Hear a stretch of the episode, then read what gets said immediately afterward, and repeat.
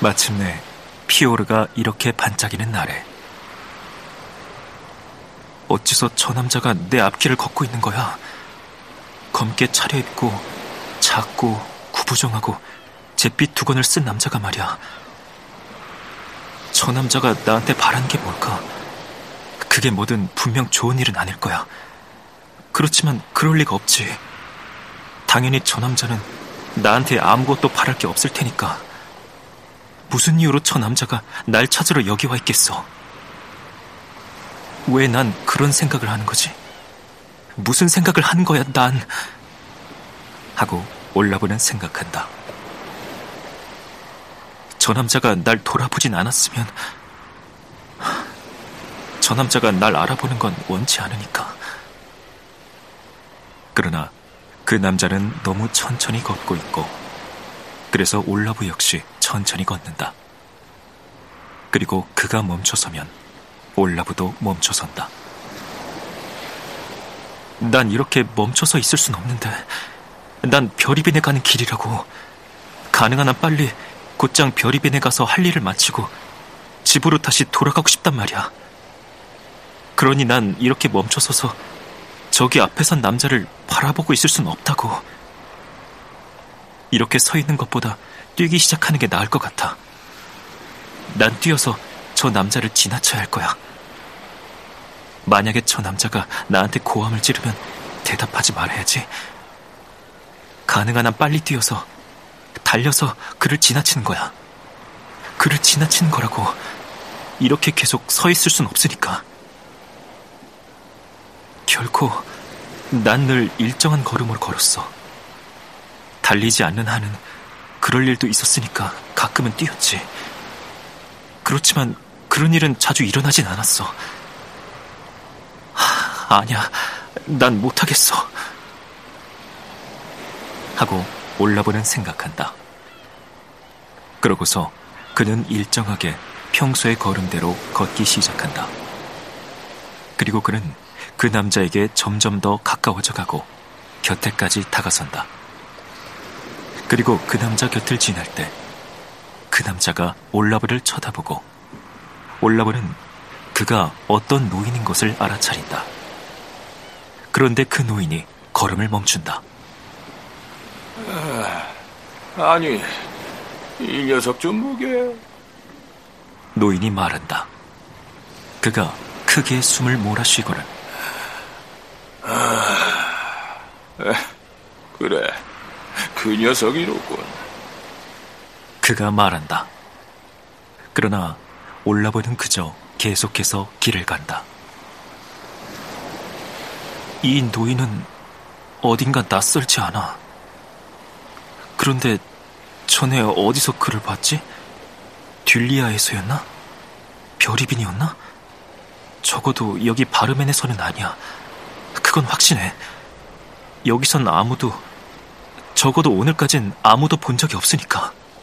아, 그래, 그 녀석이야. 노인이 말한다. 노인이 그를 알아보는 것 같아서 올라브는 계속 길을 가며 돌아보지 않는다. 자네, 날 못 알아보겠나? 노인이 말한다. 이봐, 아슬레. 그가 말한다. 자네하고 얘기 좀 하고 싶은데. 그가 말한다. 자네한테 물어보고 싶은 게 있다고. 그가 말한다.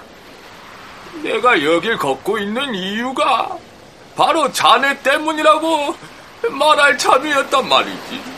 그가 말한다. 에, 날쎄, 자네 날 알아보겠지? 그렇지. 그가 말한다. 나슬래 기다리게. 그가 말한다. 아, 멈춰 보라니까 아슬레. 그가 말한다. 분명 나를 기억하지. 라고 그가 말한다. 우리가 마지막으로 만났던 때를 기억 못하는 겐가? 그가 말한다. 분명 나를 기억할 텐데.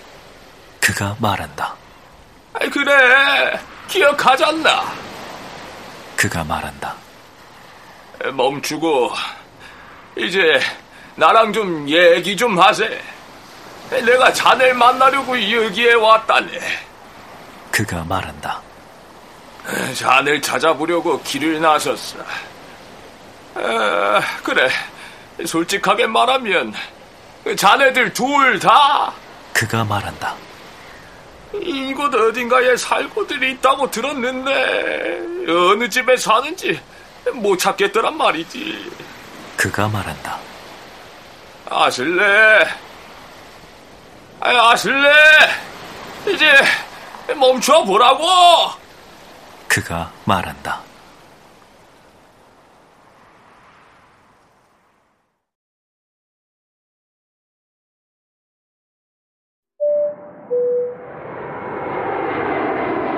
KBS 오디오북